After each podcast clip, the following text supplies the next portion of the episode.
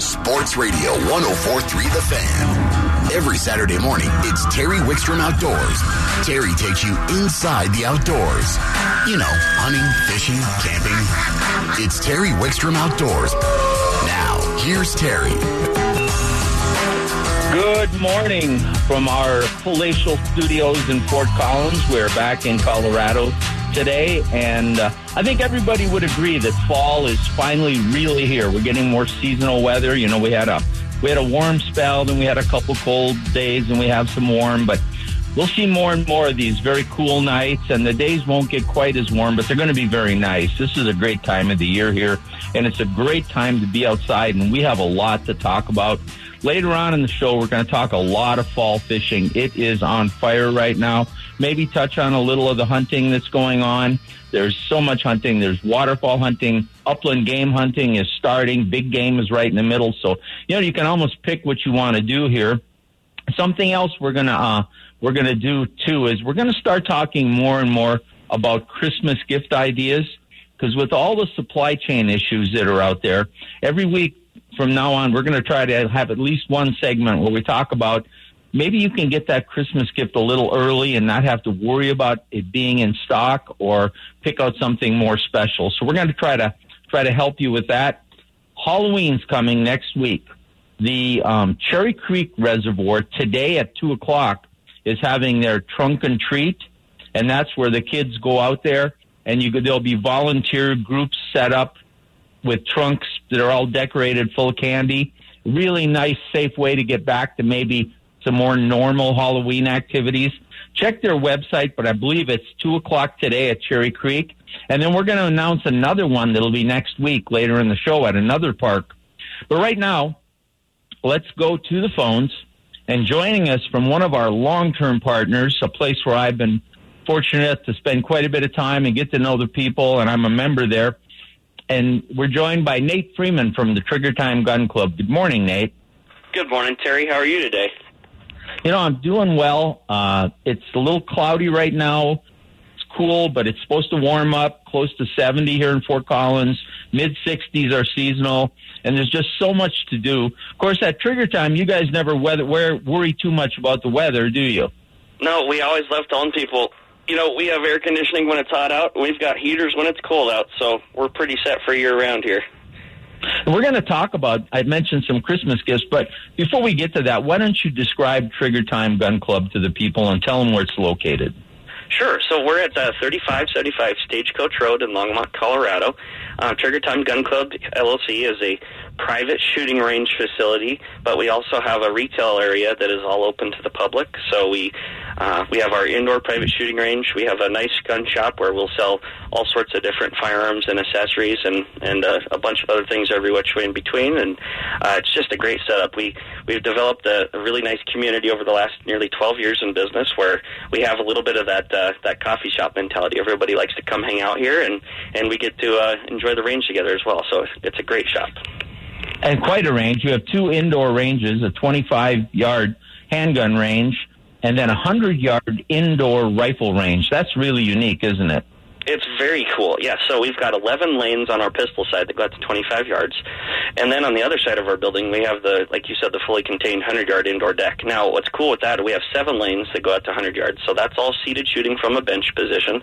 So it's perfect for practicing with your rimfire, your 22s. It's great for doing hand loading development. It's also great for getting a true 100-yard zero on your hunting or your precision-type rifle.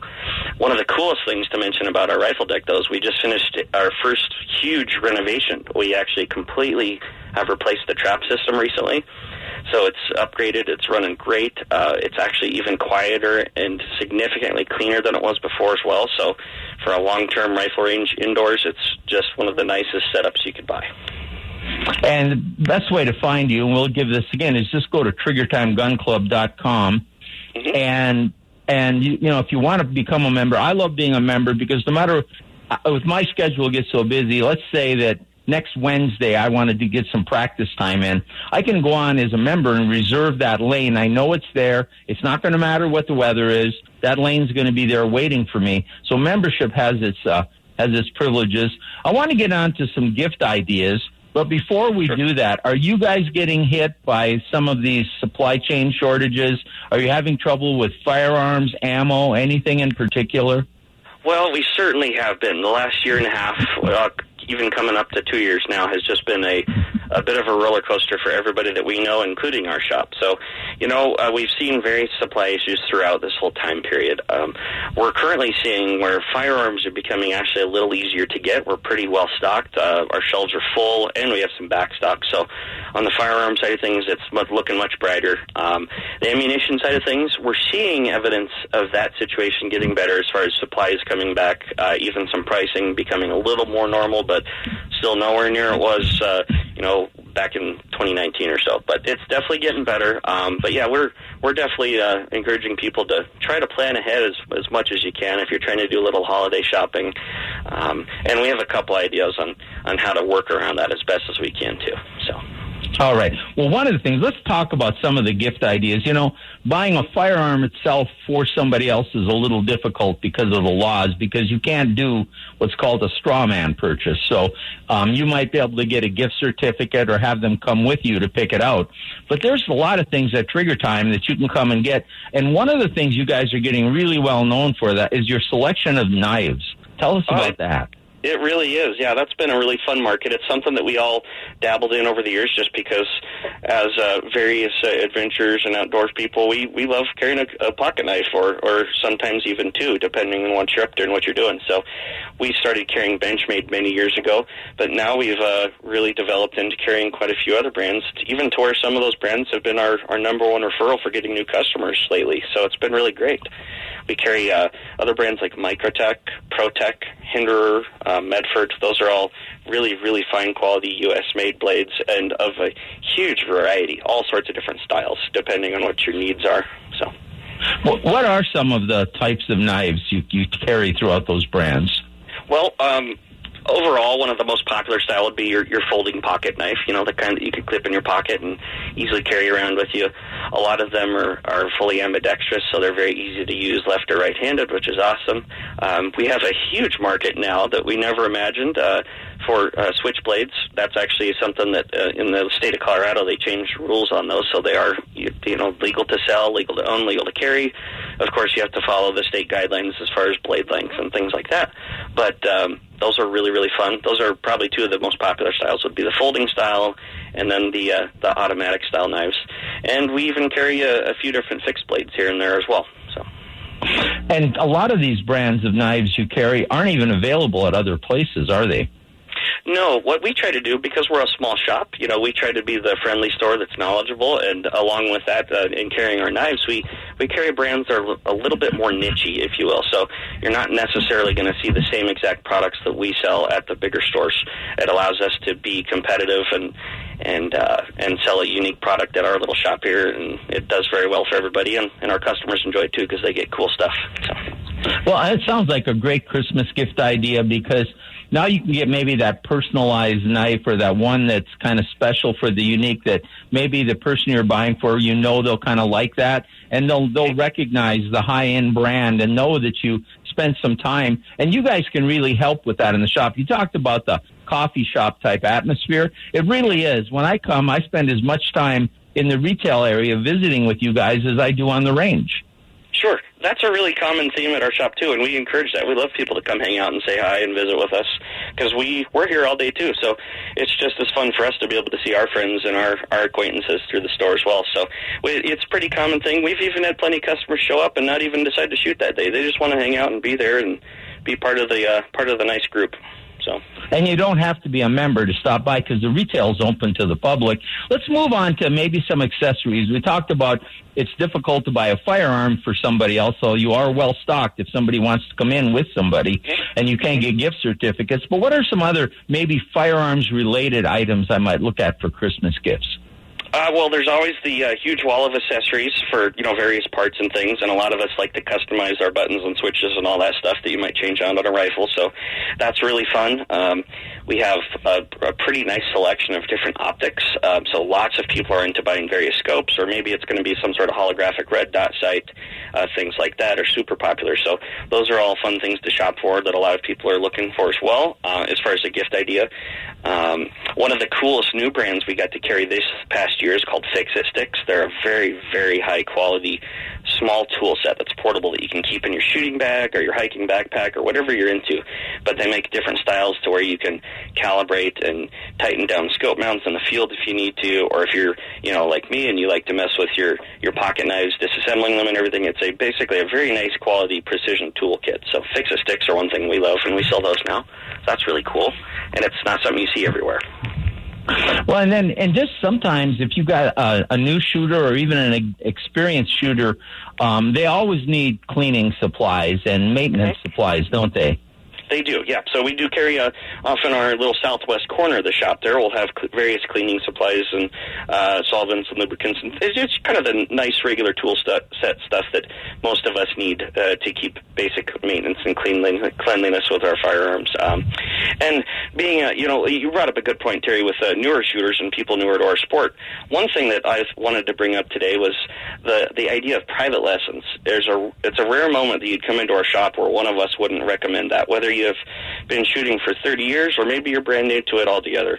We love encouraging people to take a one-on-one lesson because of the amount of effective time you spend with an instructor. You can learn a ton of things really within 1 or 2 hours of lessons, and it's something we love offering. We have a couple of fantastic instructors here. We have a lady and a guy, and they're both wonderful people, but they're really, really great teachers as well. And that's one thing we love encouraging is the idea of creating a nice foundation of safety and a nice foundation of technique. And then as you delve into the different brands of firearms, you're basically set to go forward. So, and the last thing I want to bring up, folks, if you do go in, talk a little fly fishing with Nate. He's getting hooked on it. He's going to be a total enthusiast here pretty soon. Is that right, Nate? That's right. I got a bunch of practice the other day. It was pretty excellent, and I really enjoy it. It's another one of those rabbit holes we can jump into as far as technique and practice, learning a new skill, and then you can get into the gear, and that's a whole different talk, isn't it? Yeah, it really is. In fact, you know, he'll love to talk that with you. Tell people again how they find you and where you're located and your website and things like that. Sure. Trigger Time Gun Club in Longmont, Colorado. Our phone number is 303-651-0816. And you can find us online at www.triggertimegunclub.com. All right, my friend. I will see you again soon because I need to get in and do some practice. And you know how that always goes. Karen comes with me, and then I think I need more practice because she shoots better than me. So exactly. We will be in soon. Thanks, Nate. Thanks, Terry. Sure appreciate you, man. Have a great day. You bet. Nate Freeman from Trigger Time Gun Club. And by that location is right off I-25. If you get off at the 240 exit on I-25, which is Highway 119, you just go down to what I think is the second stoplight. It's not the one where the gas stations are. It's just a couple blocks down where I think it's a fire station. It used to be a bank. You take a left, and then you go a couple blocks and take another left, and they're right there. And it's a beautiful facility. You know, go there, become a member, and practice. You might see me shooting in the lane right next to you. Hey, we're going to take a time out. When we come back, we're going to go to state parks. We're going to talk about something unique. You know, we all know about the management of big game and other types of things. But now we're going to talk about maybe management of other species, but they still provide a lot of entertainment and pleasure for people. Right here on Terry Wickstrom Outdoors on 104.3 The Fan. And I found your little note. Don't wait up for me. You're listening to Terry Wickstrom Outdoors on 104.3 The Fan, brought to you in part by Jack's Outdoor Gear. Jack's has locations up and down the Front Range. If you're an outdoor enthusiast, you've never been in one of their outdoor stores. They have both outdoor stores, farm and ranch stores, and combined stores. If you've never been in one, you're going to be pleasantly surprised at what they will have to outfit you for whatever outdoor activities you enjoy. Let's go to the phones, and joining us from Colorado Parks and Wildlife is avian researcher Brett Walker. Good morning, Brett. Good morning, Terry. How are you? I'm doing well. Fall is definitely in the air, and you know, fall is a great time to do wildlife watching in Colorado because everything's changing. They become more active. Some birds are migratory. Some stay. Some animals are feeding for winter. It's just always a wonderful time. And wildlife watching is a huge, huge part of the Colorado culture. In fact, it's in revenue producing. It's right up there with hunting and fishing. But I think a lot of people, you know, they think of parks and wildlife. They think of you guys as managing the game animals. But you have a lot of other activities and initiatives besides that, don't you? Yeah, absolutely. There's a number of species in our state wildlife action plan, non-game species that we're really interested in conserving and managing as well. And I think we're going to talk about one here in a minute, but when you talk about unique species and species that we have such unique terrain, we have our prairies, we have our flatlands, we go up to our mountains, we have the valleys in between. And some species really are unique to some habitat. And we have a number of spectacular species in our alpine regions, don't we? Absolutely. We have some real habitat specialists that folks are interested in. We have bighorn sheep, mountain goats, white-tailed ptarmigan. And, you know, and one of the probably most common wildlife watching activities, and sometimes we don't always think of it that way, is bird watching. And we have just tremendous species of birds in Colorado, right? We have such diversity of terrain that we have some of the highest bird counts in the country. What are some of the, I know we're going to talk about a specific species, but what are a few of the more common species that people really enjoy watching in Colorado? Some of the migratory songbirds have some of the most spectacular plumages and some of the most spectacular songs. And there's numerous species of birds that migrate through. We have shorebirds, we have gulls, we have songbirds. It's really there's lots of places to go bird watching in Colorado, and such, you know, incredible terrain, diverse terrain that we can have lots of opportunities. Now, one bird particular we're going to talk about today, and that's it's a sparrow, and people are familiar with sparrows. I see them in my yard, but there's different types of sparrows that use different habitat. Is that right? Yeah, we have some birds that are very much habitat specialists, so they're tied to specific types of habitat only, and so you have to know exactly where to go to find these species. Now you're doing a research project. Tell us about this project, why it's taking place, and a little bit in-depth explanation. Yeah, the work we've done this past summer. This is a fairly short project. It's a, you know, basically a 1-year thing at this point.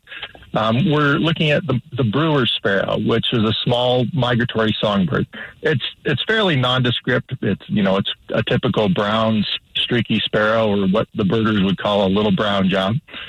And it's known more for its song than for its looks. It gives some spectacular, some of the most complex songs of any North American sparrow. In Colorado, it's only known to breed in sagebrush. So it's one of those habitat specialists, along with a couple other species like sage thrashers, sagebrush sparrows, and even the greater sage grouse. Now, there's a subspecies called the Alpine Brewer Sparrow. Is that what we're looking at now? There is another subspecies. It's called the Timberline Brewer Sparrow. But that sparrow is that subspecies is only known to occur in tree-lined shrub habitats in the Canadian Rockies. So it's only known to breed from Alaska down through northwestern Montana. Now, with this study, are you just studying the sage birds, or are you looking to see if we have the alpine birds here too? And if we do, where would they have come from? Yeah, so since the early 1900s, there have been scattered reports of brewer sparrows being found up in willow and crumholtz habitats near tree line in the Colorado high country. I mean, this is anywhere from 11 to 13,000 feet, including some pretty well-known locations in Colorado, Mount Evans, Guanella Pass, and the Flat Tops Wilderness. But because brewer sparrows are considered a sagebrush obligate, there's been a lot of questions and a lot of speculation over the past 30 or 40 years about which subspecies these birds are. Could they be unknown populations of the Timberline Brewer Sparrow? Or are they just sagebrush brewer sparrows that are doing weird things by moving up into shrub habitats at high elevation? And do we have any indication yet? And then you're going to be publishing some information and videos. Is that right? Yeah. So we produced a video that talks about this research. We're right in the middle of the research, the project right now. So we've collected data. We compiled all the historical records, and what we found is that there's a lot more locations in alpine areas than we originally thought. We then visited I think it was 37 of those locations this past summer in both sagebrush and alpine areas. And we found these birds at 12 different alpine locations. So we collected information. We recorded those birds' songs. We captured birds to collect morphological data, so measurements of their body size, as well as genetic samples. And then we banned these birds and we let them go. And so when will you probably have some conclusive information? Will that be next year sometime? Yeah, next spring. Right now we're in the middle of analyzing all the acoustic data, the morphological data, and probably most importantly, the genetic data. That's what's going to tell us which subspecies these birds are. But either way, the interesting part is that when you find a bird that is normally thought to only breed in sagebrush, it appears that we actually have a fairly widespread but really poorly known population of birds in these alpine areas in Colorado as well. So it changes our assessments of their conservation status and some of our priorities for monitoring. Well, a lot of people don't realize a lot of this work. Now, if you're not a bird watcher or an animal watcher, people might be saying, why are we talking about sparrows? But when you manage all the non-game species, what you find can have dramatic effects on habitat management for game species, because especially migratory birds, they're controlled. There's federal regulations. It really can enhance your ability to manage if you have good information, doesn't it? Absolutely. Yeah, in cases where there are certain things happening in the high country, a lot of that is, tends to be recreation pressure, especially in Colorado. Those things are of interest when we want to know exactly what species we have out there. I think the most kind of fun thing about this is that in an era when we've, been here for hundreds of years, and we're still making new discoveries all the time of what we have here in Colorado. Now, last thing, if people want some information, you said the best way to recognize these birds is by their song. You do have some information on the website, is that right?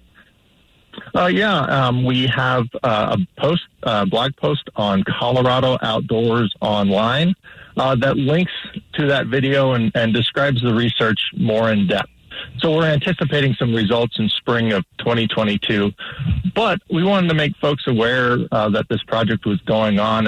And if indeed we find that these are basically undiscovered populations of this otherwise Canadian subspecies, then we're definitely going to be needing some help from citizen scientists and birders, folks who are out in the high country in June and future years to help us identify the distribution of these birds. So one of the best ways to identify...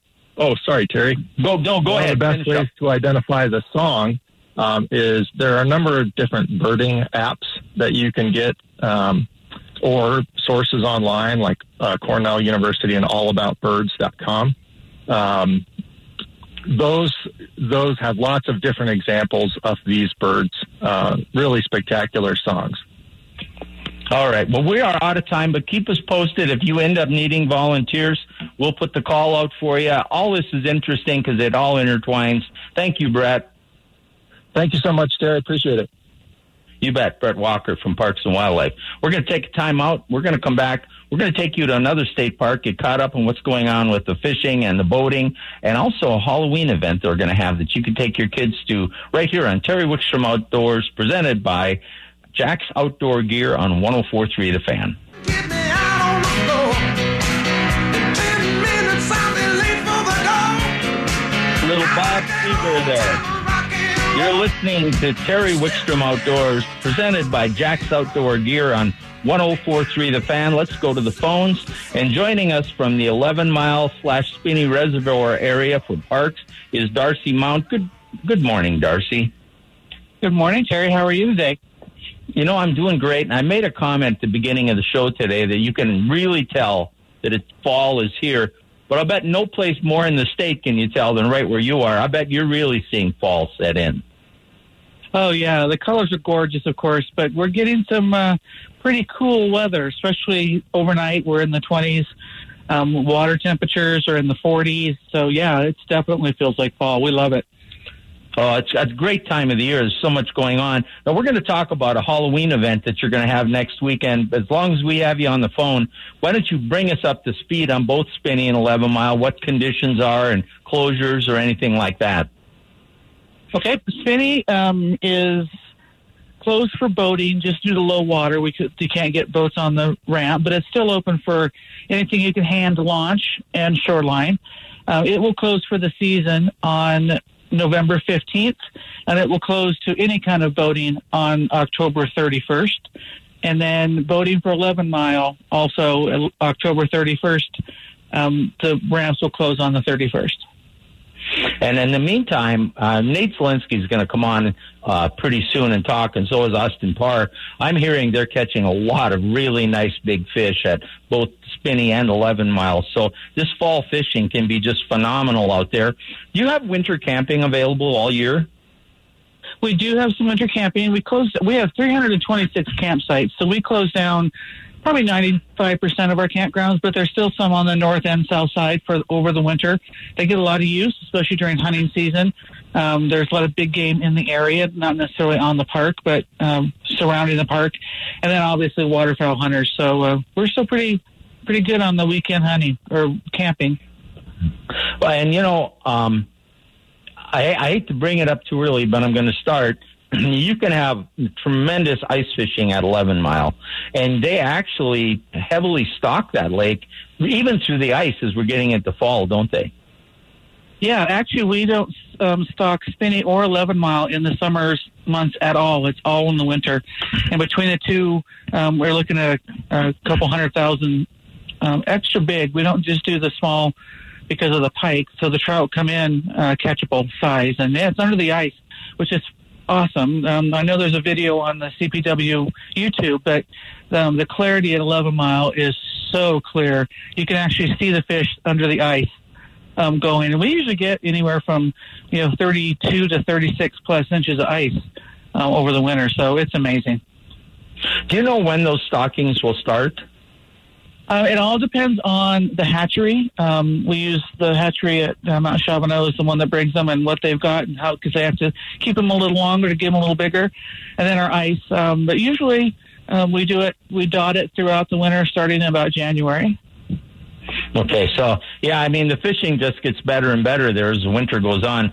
But you have a great event. This is, a new event for you for Halloween. You know, I love that parks, several parks are actually doing different types of events.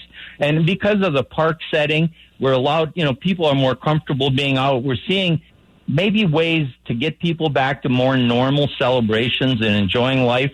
I hope that's what all these things do. Tell us about, this is your first try at it. Tell us about what you're planning next weekend. Yeah, it is our first time, so we're hoping for a good turnout. It's called the Campground Crawl. It's going to be in one of our closed campground loops just behind the visitor center, and it's basically sort of an educational winter fun carnival for kids. There's a bunch of different booths. We've got a trivia wheel and ring toss and ball toss and matching a skin to a skull. A lot of the trivia questions, or all of them, are animal or wildlife or local history, everything, educational, environmental educational stuff, and prizes along the way. And then the final one is a campfire where you can make your own s'mores. Go ahead, Darcy. If it goes well, and we do have local interest, we're going to next year add a haunted trail up in the backcountry, which will be a lot of fun. Oh, it sounds great. Now, the kids will come, and big kids too, I imagine. And they'll go along this trail. You said they're going to get stuff to make s'mores and prizes. Will there be a few trick or treats along the way too? Yeah, there's 9 stations, and in each station you can play the game trick or treat or whatever. Even mom and dads are allowed to play. That sounds great. Now, what time and which day is this? It is on the 31st from 1 o'clock to 3 o'clock. The only thing that we hope doesn't get us is the weather, as obviously, especially up there, it's unpredictable, and it is Colorado. But it will be all outside, about a half-mile walk through the whole thing and back to your vehicle. So hopefully it goes well, but 1 to 3. And I did look out, and of course it could change. And right now the weather's actually looking pretty nice. It's supposed to be a little warmer than seasonal and clear. Now that could change.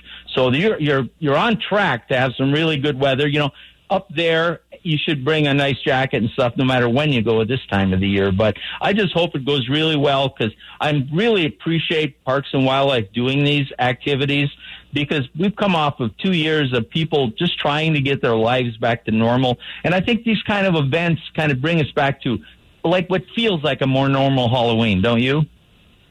I totally agree. And we've never done it before. And part of us trying is, a new staff in the last couple of years, including me. We've had a turnover. I'm new to the game as well. And so we have new ideas that we want to bring, but also exactly what you just said.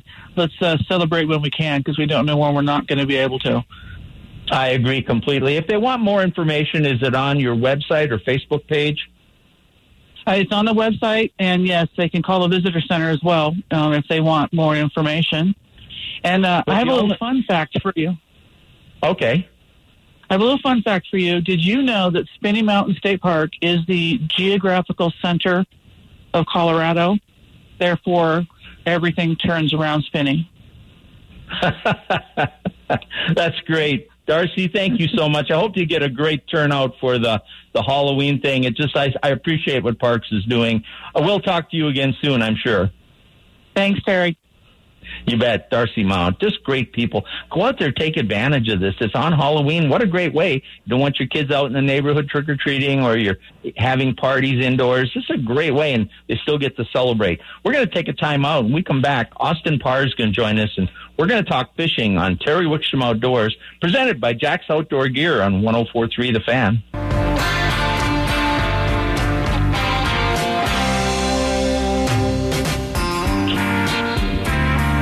You're listening to Terry Wickstrom Outdoors on 104.3 The Fan. Let's go to the phones, and joining us, one of our favorite contributors. He always has his thumb on the fishing activity in Colorado, Austin Parr from Discount Fishing Tackle. Good morning, Austin. Good morning, Terry. Thanks for having me.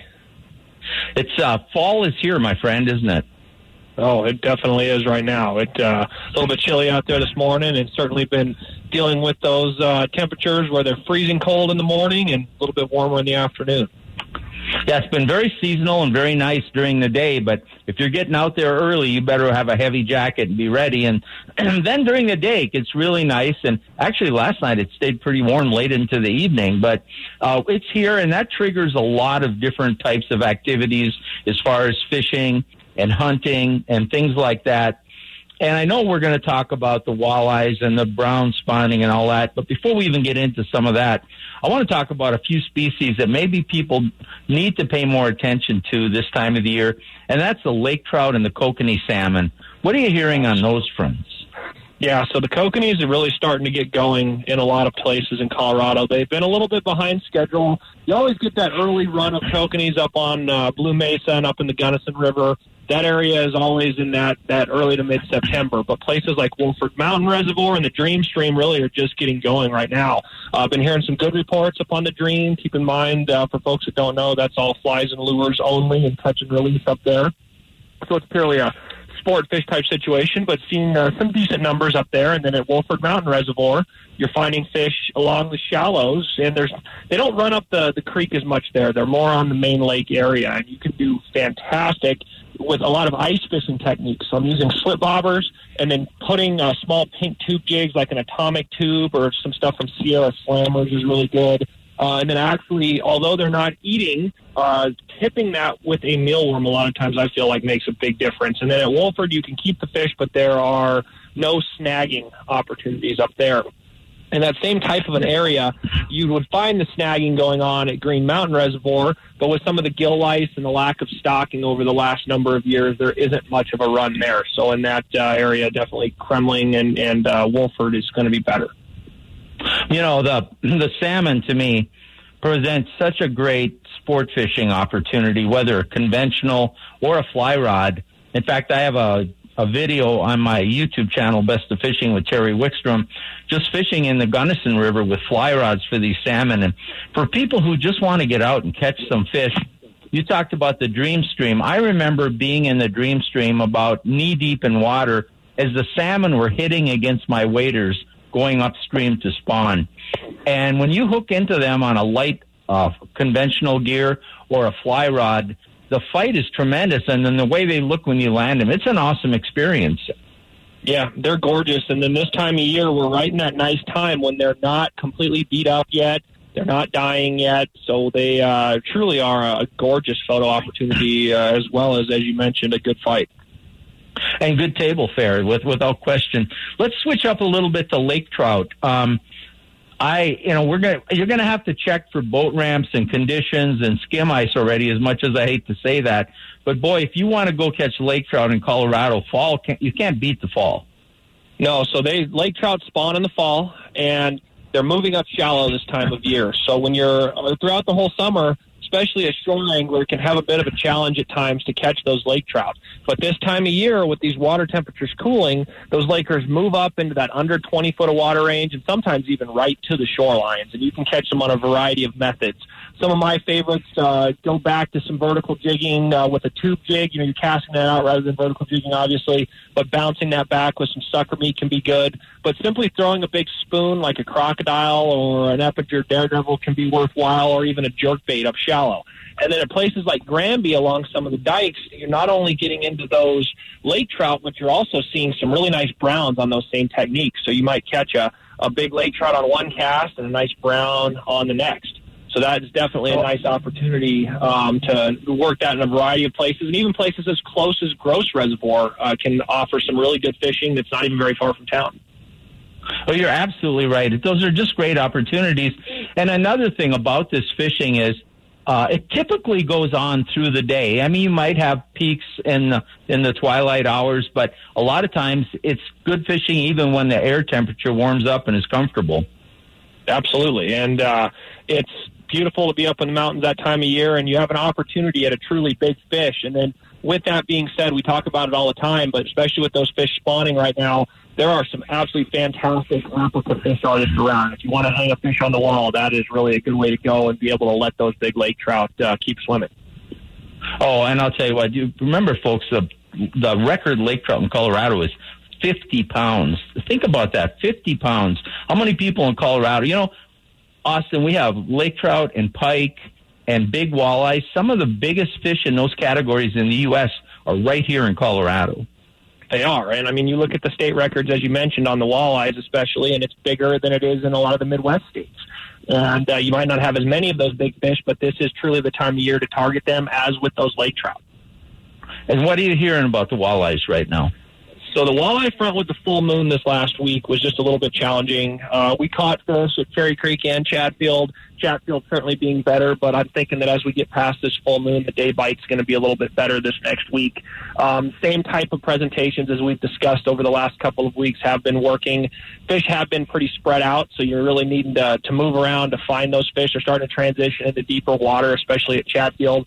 And then when you do find them, I'm posting up with my spot anchor and then casting the reactionary bait. So we're still dealing with a lot of shad. I'm not seeing much die-off yet with the water temperature still only in the high 50s. And you're trying to get those fish to react. So rather than in the summertime when you're truly feeding a fish with a leech or a crawler or a curly tail or something like that, you're trying to get them to react on a very aggressive, fast-paced presentation. And when we're snapping those jigging wraps or those spoons on slackline or working those blade baits on the bottom, all of which those are going to be the best bet. But then the one nice thing about going to Chatfield rather than Cherry Creek is the smallmouth have been actually pretty darn cooperative at the moment. Along the dam face, they've been chasing a lot of baits, so I've been having good success with small swim baits like a Kitech swing impact, but then also small Senkos have been very effective, and we've been doing well. And you could even just go very simple with some live minnows under a bobber. That's a great way to go. The walleyes are not usually as cooperative with that, but the smallmouth typically will jump on a fathead or a shiner. You know, right now, too, is time as we talk about these different fishing opportunities, you have to really start checking and be aware of boat ramp changes, because between water levels and lakes closing up and waterfall, really, have you heard too much? I know Spinney's closed to larger boats, but we're starting to hear that. Are you hearing anything about ramp closures? I haven't heard much else besides Spinney. A lot of your warm water stuff out northeast has definitely begun to close, like Jackson Lake is closed out there. But the one nice thing about some of our metro impoundments is that they'll be consistently open all the way to the end of November here. As far as Chatfield and Cherry Creek and even down to Pueblo, will stay open all year long at the boat ramp. So that's an advantage there. But in the mountains, as you mentioned, although I have not heard those things, some of those are a dynamic situation as far as changes, and they may happen without much announcement. So before you drag your boat all the way up there, you may either call a park or call a local store or establishment just to make sure that those boat ramps continue to be open before you go and schedule a whole trip. All right, my friend, great information as always. Tell people how they find you. I'm at Discount Fishing Tackle. We're 6 blocks south of Evans on the west side of Santa Fe. All right, we'll talk to you again very soon. Thank you so much, Terry. Have a great day. You bet. Austin Parr, Discount Fishing Tackle. Great resource. You know, we have so many great resources on this show. We have Austin, Brad Peterson. Nate is on every week. And Nate, I hope he's not on yet and listening, because Nate is truly one of our best resources, fishing and hunting. He's truly the ultimate outdoorsman, and we love having him part of the show. Just don't any of you tell him I said that, okay? Now, we're going to take a time out. But before you do, when you listen to some of this fishing we talk about, go to our YouTube channel, The Best of Fishing with Terry Wickstrom. We filmed from the Arctic Circle to the equator over the 22 seasons that we filmed. But a lot of our shows were done right here in our backyard, and the very bodies of water we talk about using exactly these techniques, because about half our shows were within a day's drive of Denver. So take advantage of that and take a look and check it out. Also follow us on Facebook at Terry Wickstrom Outdoors. We'll take a quick time out, and we'll have Nate Zielinski talking hunting and fishing on Terry Wickstrom Outdoors on 104.3 The Fan.